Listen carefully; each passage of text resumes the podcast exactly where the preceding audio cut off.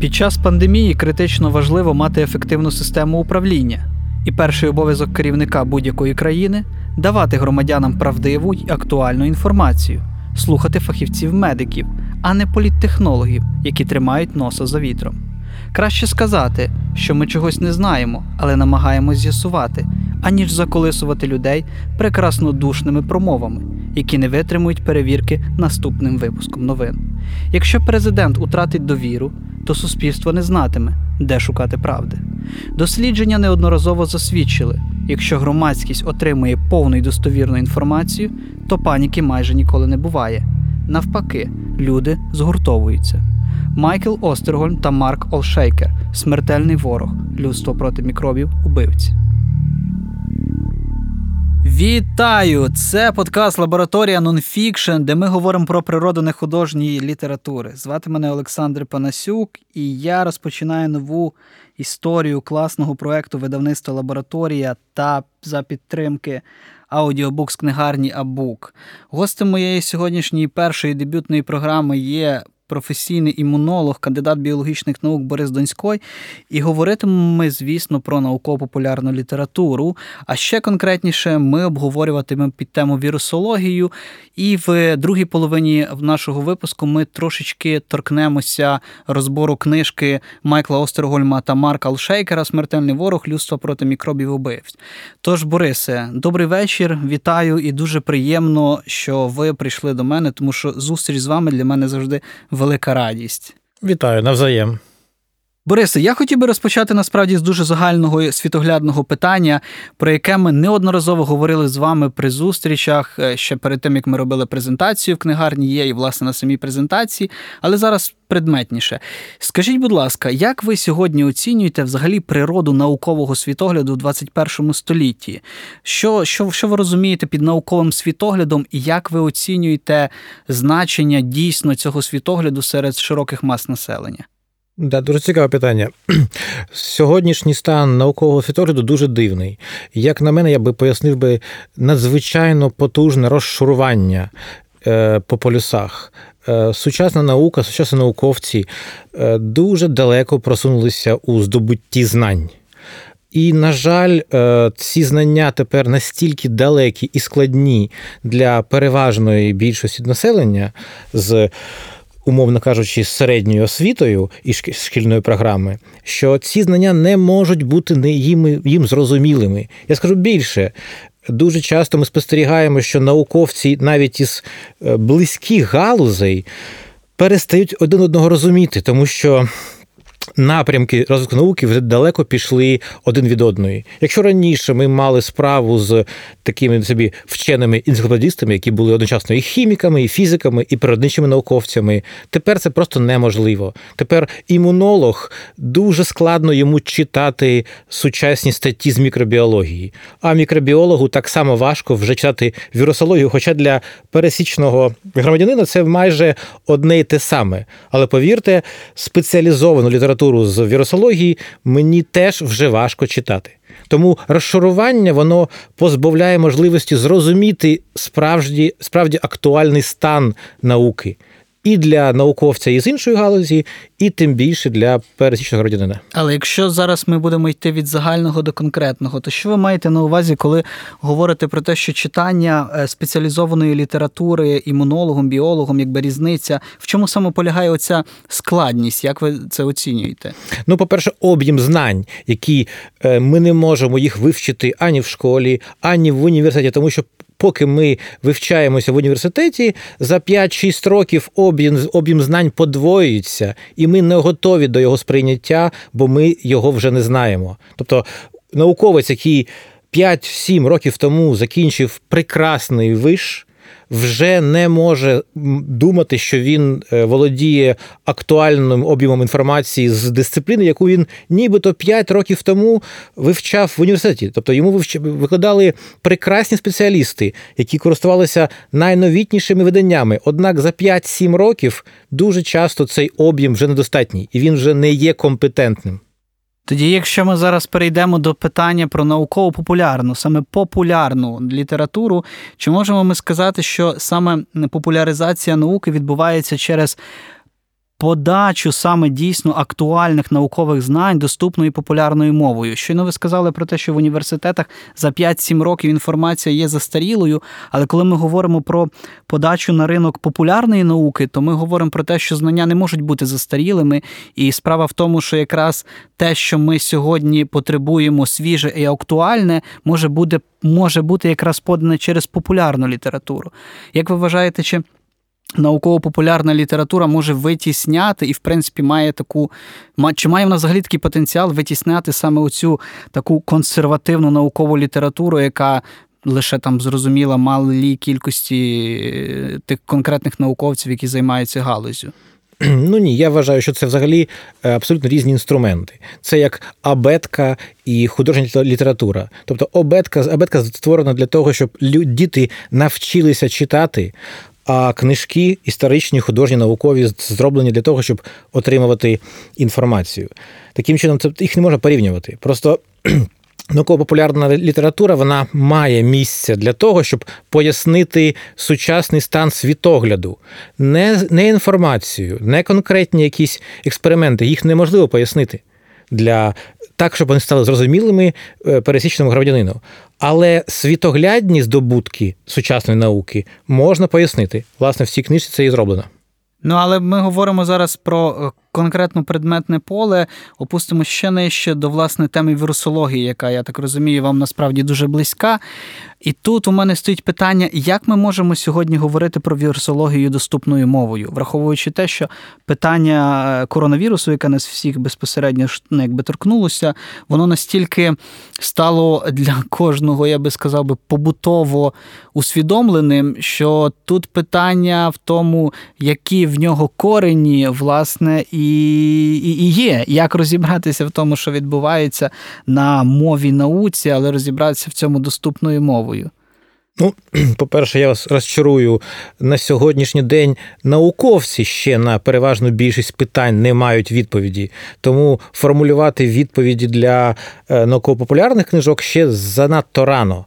І взагалі це одна з вад науково-популярної літератури – це спроба пояснити те, що хочуть люди знати, але те, на що навіть сучасна наука ще не має однозначної відповіді. Якщо ми ще не маємо чіткої теорії, концепції, яка це пояснює, то зарано формулювати це у вигляді казок і міфів. Тобто ми не знаємо ще насправді, так воно чи ні.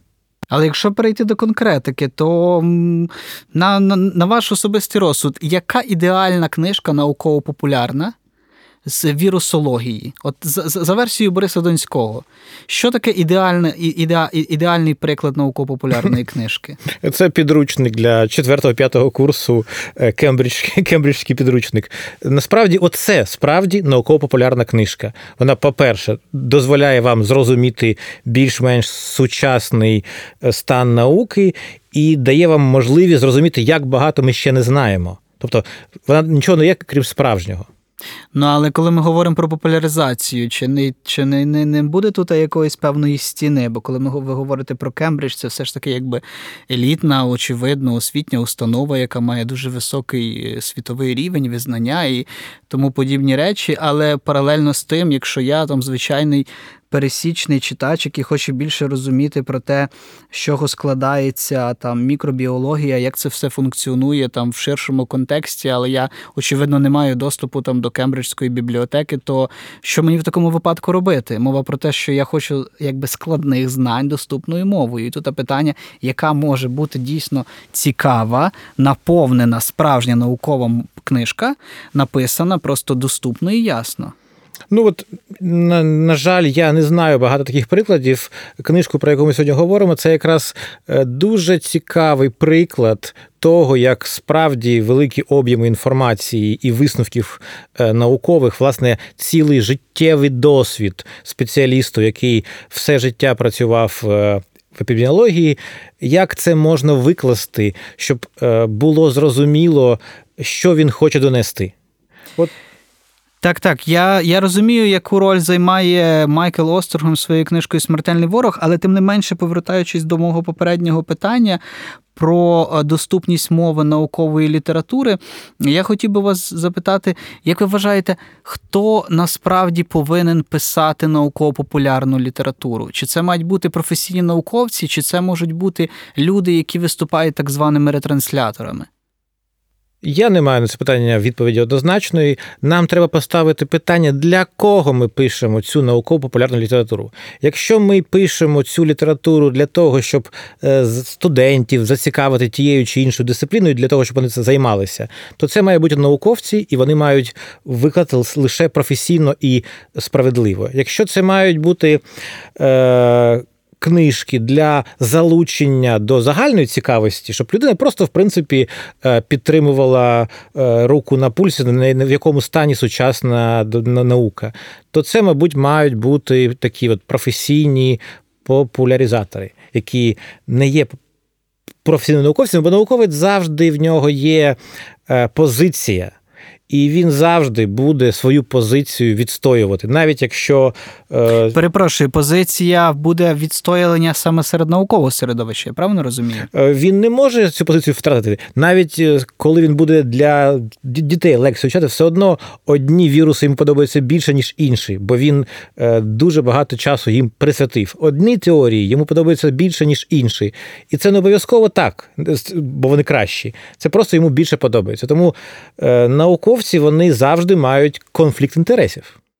Ну, а якщо я запитаю в Бориса, пане Борисе, що би ви могли би розказати доступно і популярно про вірусологію сьогодні? Як би ви це охарактеризували? Як би ви описали? І взагалі, як ви вважаєте необхідність розуміння такої теми, як вірусологія, в розумінні, власне, сьогодні в якомусь доступному і ясному контексті? Я б, наприклад, не взявся б за таку популяризацію вірусології, бо не бачу в собі сили на це. Проте, які би ідею я використав для цього, наприклад, да?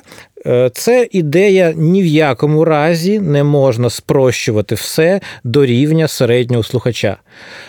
Завжди будь-яка лекція, будь-яка інформація має залишати у слухача відчуття, що він ще багато чого не знає. Найгірша лекція – це та, після якої слухач вважає, що нібито і так все мені було зрозуміло. Тобто це означає, що ви не перевищили рівня його знання, який він отримав в 9 класі про тичинки і пестики. І тобто це було безсенсно. Тобто не можна спрощувати настільки, щоб у слухача залишалося відчуття, що йому все зрозуміло. Тоді, але я повністю тут згідний. Тоді, насправді, полягає питання в тому, як, власне, зацікавити так, і як зробити літературу науково-популярною такою, щоб, власне, оцей інтерес був спровокований цією територією незнання, і пізнання лише якби, в процесі читання розвивалося. Тому що, з одної сторони, ніби ми маємо там живий приклад книжку Майкла Остергольма «Смертельний ворог». Чому я повинен про це якби знати більше? Чому я повинен взагалі в це все входити? І тут, а на хвилиночку, ми отримуємо ситуацію з коронавірусом, яка виявилась настільки тотальною для всіх, що, здається, пора вже розбиратися. Тому що, так як і, власне, автор пише в цій книзі, не варто довіряти ні політикам, ні журналістам, які лише цю мильну бульбашку роздувають, тому що є реальна раціональна наука, обґрунтована, досліджена, вона має, безперечно, дуже великий досвід, є люди, які цим займаються професійно все життя.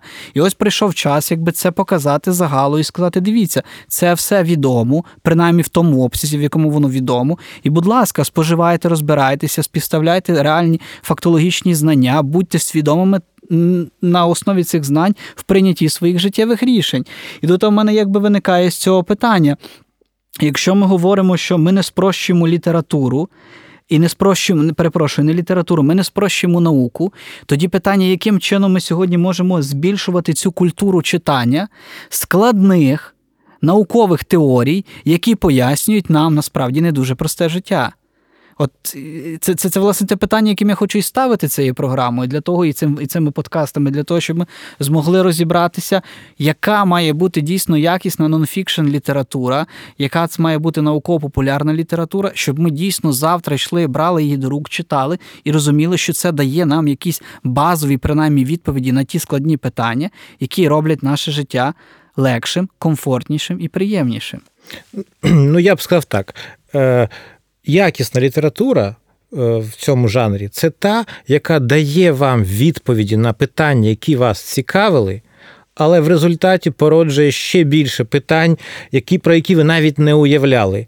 Оце означає, що це була якісна література, і там не було вульгаризації і спрощень. Тобто і вона, залишаючи у вас питання, робить вас кращим, тому що цікавості у вас до цього з'являється ще більше. Тобто вона ніколи вам не закриє це питання. Якщо питання закрите, значить це була дуже вульгаризована література.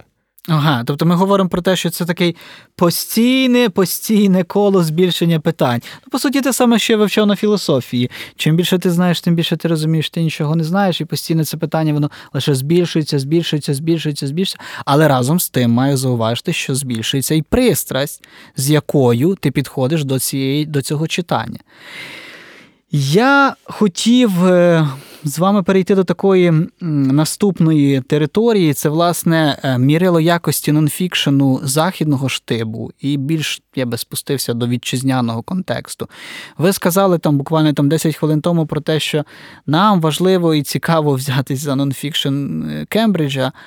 І в мене питання, чому ми сьогодні говоримо про західний контекст? Чому західна література, західний нонфікшн має такий рівень?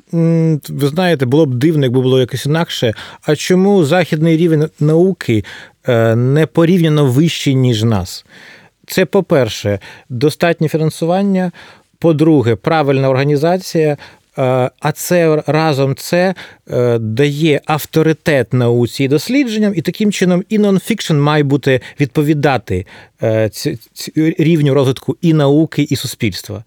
Крім того, наука є не загнаною, деградованою, а досить авторитетною дисципліною в цих країнах, і науковці мають певний авторитет, тому цікавість до науки природня. Не треба її робити прикольною. Наука справжня, вона сама по собі цікава і ласа. Тобто не треба її прикрашати. Справжня наука, яка дає справжні результати, вона завжди буде приманювати молодих, амбітних, інтелектуальних людей. Не треба обманювати їх, не треба їх заманювати туди якимись цукерочками. Вона сама по собі цікава. І тут, Борис, так цікаво цей момент підмітили про цікавість науки сама по собі. І в мене виникає з цього ще таке більш складніше питання. Скажіть, будь ласка, чи можемо ми говорити про те, що західна наука, як і взагалі західна школа наукова, яка насправді так через загальні економічні і культурні рівні, вона сьогодні домінує в світі. Чи можемо ми говорити, що ця науковці і ці відповідні знання, якщо ми беремо їх за основу, актуальні для цілого світу? Умовно кажучи, якщо ми сьогодні читаємо Майкла Остергольма «Смертельного ворога», якщо ця книга написана в Штатах, чи можемо ми сьогодні говорити про те, що вірусологія і, в принципі, ті знання, які обґрунтовані, і зібрані, і опрацьовані людьми з Заходу, є важливими і актуальними для всіх? Чи є тут якась диференціація по культурному рівні? Чи все ж таки це має якийсь загальний... Чи наука є глобалізована? Це якраз країни і суспільства, які суттєво програли в цивілізаційному процесі, вони придумують собі про свої якісь локальні культурні школи, локальні наукові підходи. Це лише від заздрощів, що порівняно з світовим рівнем їхні здобутки мізерні. Чому американська вірусологія така просунута? Тому що об'єм фінансування її, він в рази вищий, ніж у всьому світі. І тому вона і має відповідні здобутки. Тому для молодого амбітного вірусолога поїхати в Сполучені Штати Америки, отримати грант саме там, є найкращою ситуацією, де він може себе реалізувати. І так, правило, вони і роблять. Тобто, виходячи з цього, ми можемо говорити, що все ж таки наука є глобалізованою, і абсолютно. Там, де на найвищому рівні є певні результати, ці результати стосуються абсолютно всіх. Все інше – це спроба створити собі якийсь локальний прудік, де ти будеш великою рибою, хоча насправді ти ніхто, ніяка та не риба, а мальок. І тут у мене є ще така нижча територія, це, власне, вітчизняна науково-популярна література. Наскільки ми можемо говорити про те, що вона нам має, не то, що я би сказав, конкуренцію, а чи взагалі ми маємо шанс з нею працювати не на тому, принаймні, рівні, але, принаймні, знати, що наша наука, і саме головне доступною мовою, має сенс? Не знаю. Мені взагалі не зовсім подобається підхід такий популярна наука, да? Можливо, від того, що це однокорінне слово з поп-культурою, але то якраз порівняння дуже, дуже правильне. Тобто є поп-культура, вона не робить людину кращою, тому що вона не дозволяє їй зростати. Вона нічого нового не пропонує, і таким чином людина задовольняє свою жагу до культури певним сурогатним безсенсним матеріалом. Безумовно, піти в консерваторію чи філармонію відразу після концерту Поплавського важко. І для цього, можливо, для цього необхідний якийсь проміжний етап, якась проміжна сфера, яка дозволить людині вирватися з ареолу Поплавського, але згодом прийти і до консерваторії. Але ми ж говорили про це трошки раніше, що, власне, наука і науковий світогляд, він, в принципі, направлений на те, щоб пояснювати складні речі доступною мовою, ну, принаймні, в популярному контексті. І мова, власне, йде про те, щоб пізнання науки нам давало прості відповіді на складні питання. Я не згоден з словом «прості». Окей. Бо якщо ми шукаємо простих відповідей, це якраз нам на концерт Поплавського. І ми ніколи не отримаємо відповіді складніше табурета. Тобто, за вашою логікою, нам треба, направду, відмовитись від приставки «популярна». І прості питання, і прості відповіді, так. Окей. І в такому разі ми переходимо до того, що наукова література може бути написана доступною мовою, але ні в якому разі вона не повинна бути спрощена. Це ні в якому разі не може бути жоден популярний сурогат. Це вірно? Так, я згоден з цим. Тобто, як тільки вона спрощується до рівня табурета, вона вже перестає бути корисною. І в такому випадку, власне, ми доходимо з вами консолідованої згоди, що наукова література, написана доступною мовою, дає нам шанс рости над собою. А цей шанс нам дає те, що, отримавши певні відповіді, в нас виникає ще більше питань і бажань шукати нові відповіді. Тобто, таким чином ми говоримо сьогодні про те, що людина, яка взяла до рук книжку з вірусології, з популярної фізики, з астрономії, з суспільствознавчих наук, вона таким чином потрапляє на голку тієї потенційної пристрасті, яка буде постійно задавати все більше і більше питань. Да, і, можливо, це якраз її і приведе до занять наукою.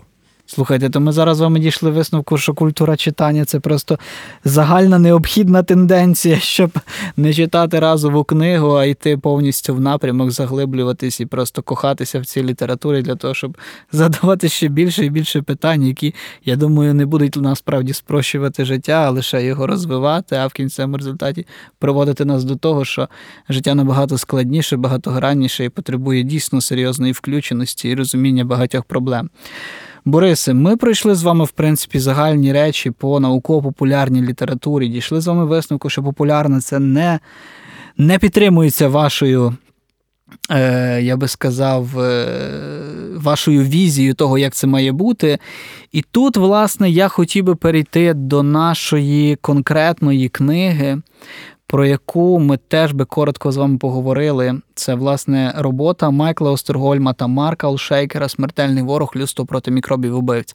На початку я хотів би сказати такий один важливий дуже момент, оскільки ми з вами говорили про наукову літературу. Я вам ставив питання, чи повинні наукову літературу писати, власне, науковці, чи вони можуть собі дозволити, писати цю літературу, власне, певні ретранслятори.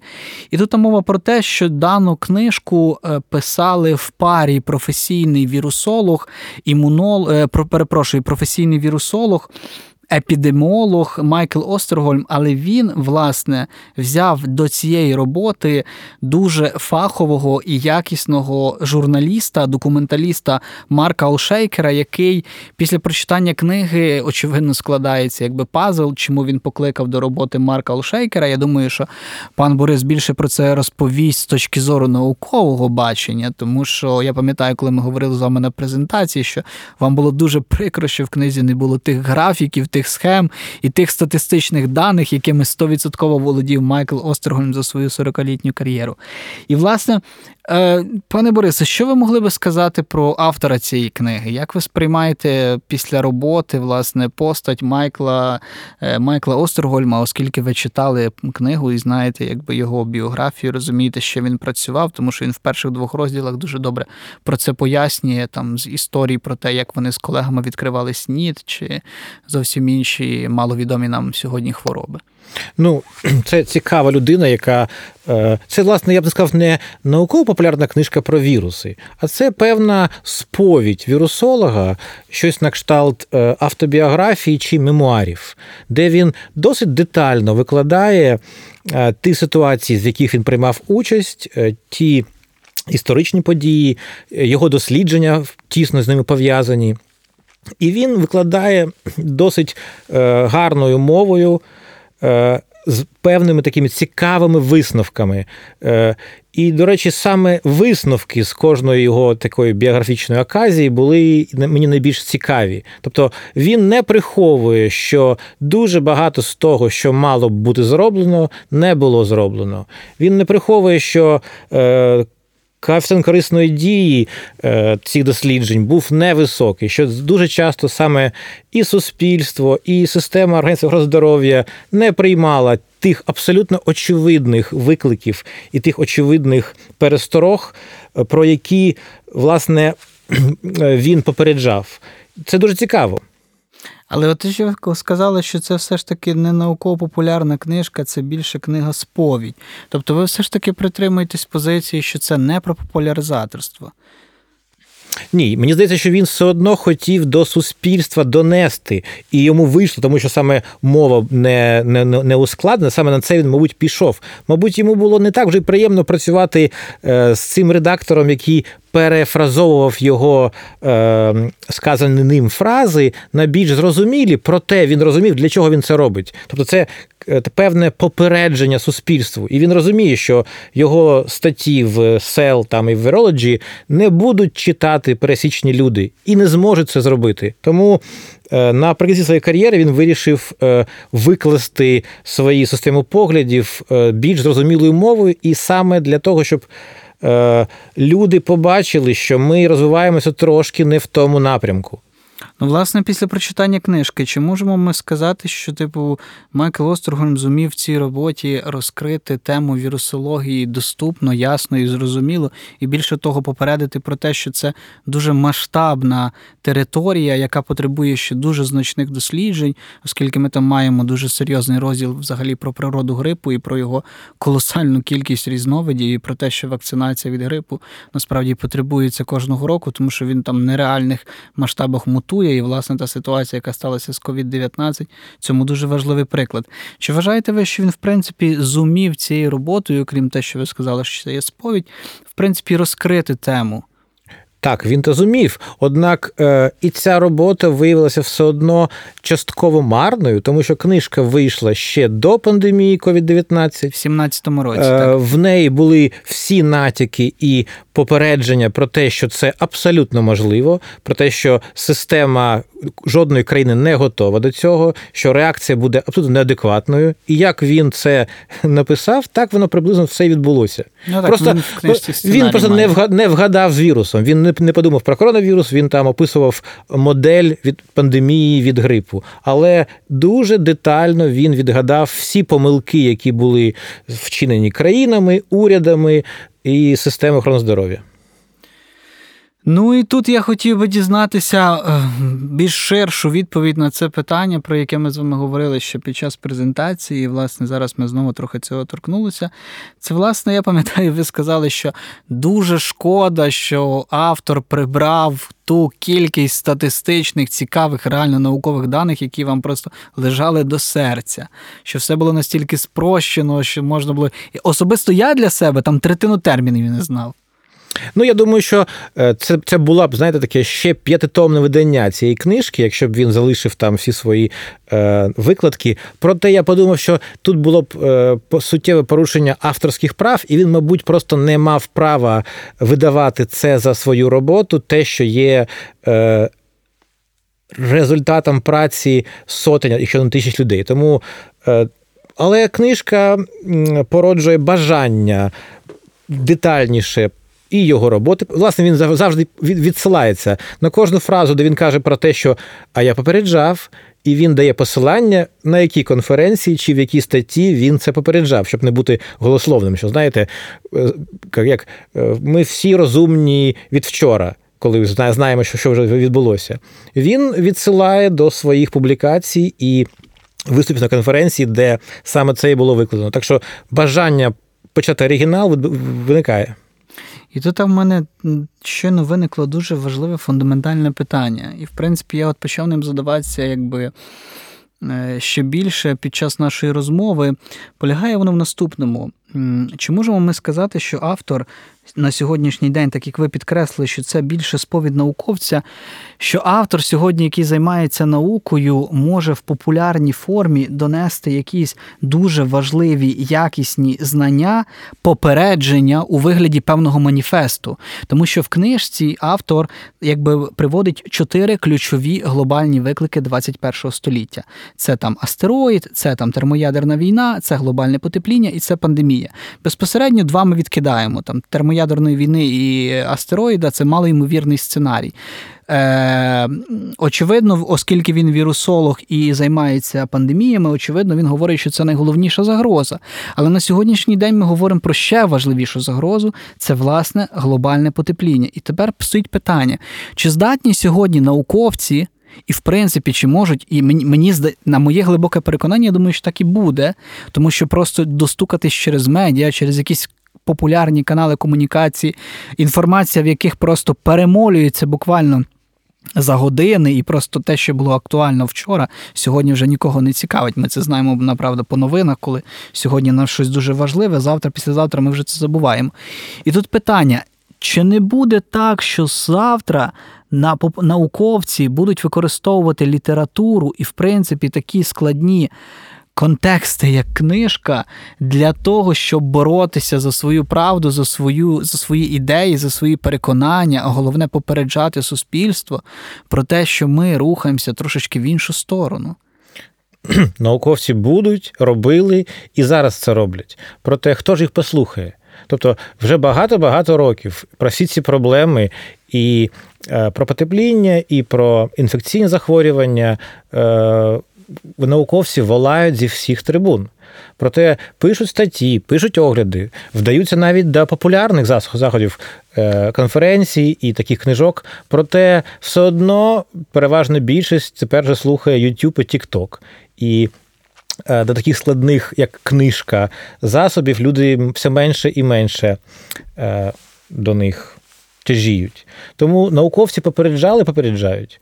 Проте ніхто їх не слухає. І ця, до речі, книжка, сумний присмак цієї книжки саме в тому, що досить детально і чітко було описано перспективи таких пандемій, і ніяких заходів не було вжито. Ну, але, слухайте, в книжці був описаний, дуже складнющий сценарій. Я думаю, що в 2017 році, коли Майкл Остергольм описує про те, що буде закритий повністю світовий авіапростір, я думаю, що це сприймалося дуже, несерйозно, тому що так, як він ще описує, віруси в 21 столітті будуть мати набагато вибуховішу силу, ніж раніше, по тій простій причині, що ми перетворилися на глобальне село. Тим не менше, ви кажете, що люди переходять на ютуби, на тіктоки, масове споживання зовсім іншого контенту і зовсім іншої, я би сказав, швидкості цього контенту. Нас, я думаю, не відводить від того факту, що все ж таки є та незначна частина людей. Я не хочу вдаватися в певний снобізм, але тим не менше, завжди ж є частина людей, для яких оці істинні, бо принаймні я би не сказав істинні, бо про істину говорити дуже складно в останній інстанції, близько істинні знання, направду, я би чесно сказав по своєму досвіду, немалу частину людей цікавить. Тому от які ваші персональні, я би сказав, бачення, перечуття про те, яка наука буде завтра в тому популярному вимірі, саме популярному, не сурогатному, як ми говорили 20 хвилин тому, а наука, яка матиме набагато я би сказав, впливовіший статус. Ну, я б дуже хотів би, щоб хоча б ця пандемія трохи людства отверезила, щоб люди з цього такого інфантильного перебування трошки подорослішали. Бо дійсно люди перестали слухати компетентних людей. Взагалі рівень довіри до компетентності став дуже незначний. Володарями думок є футболісти, фотомоделі, політики. І ніхто не дослухається ані до науковців, ані до філософів, тому що їхня думка складна і нецікава. Вони не можуть тир-пир-сім-дир сформулювати думку так швидко і просто, як в Тік-Токі. Тому вони не цікаві, вони складні. Для того, щоб споживати їхній продукт, потрібно зростати, вчити терміни, вчити якісь слова, пригадати, що там було в школі. А якийсь там футболіст чи якась там блогерша, вона все це пояснить так просто і приємно, що людям стає солодко від того, що вони в курсах, вони в струї, вони розуміють, що відбувається, і все чітко. Тобто, на жаль, от цей світогляд має трошки бути подоланий. Бо те, що... А чому так відбулося? Тому що останні там, 20, 30, 40 років людство не стикалося з такими глобальними серйозними проблемами. Не було великих війн, не було пандемій, і людство забуло про те, що це буває. Люди справді зараз думають, що нема такої інформації, якої б не було в Гуглі.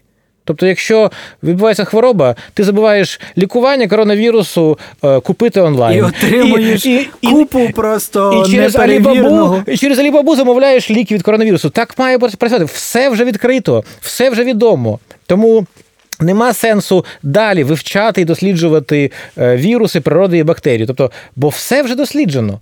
Людство справді все увірувало. Ну, тим не менше, коронавірус і світова пандемія показала, що все не так. Я думаю, пане Борисе, що ми підійшли до певного логічного завершення, пройшлись по науково-популярній літературі і визначили, що популярність це не є настільки важливо. Тим не менше, я хочу закінчити на такій позитивній ноті, я би навіть сказав не позитивній, а певній візійній. Скажіть, будь ласка, що особисто для вас є хороша наукова література, яку би ви порекомендували своїм найближчим людям? От, я не знаю, це питання-відповідь. І на цьому ми завершимо. З вами був Олександр Панасюк і подкаст «Лабораторія Нонфікшн», який є проектом видавництва «Лабораторія» за підтримки перший аудіобук з книгарні «Абук». Читайте добру літературу і будьте з нами. Дякую.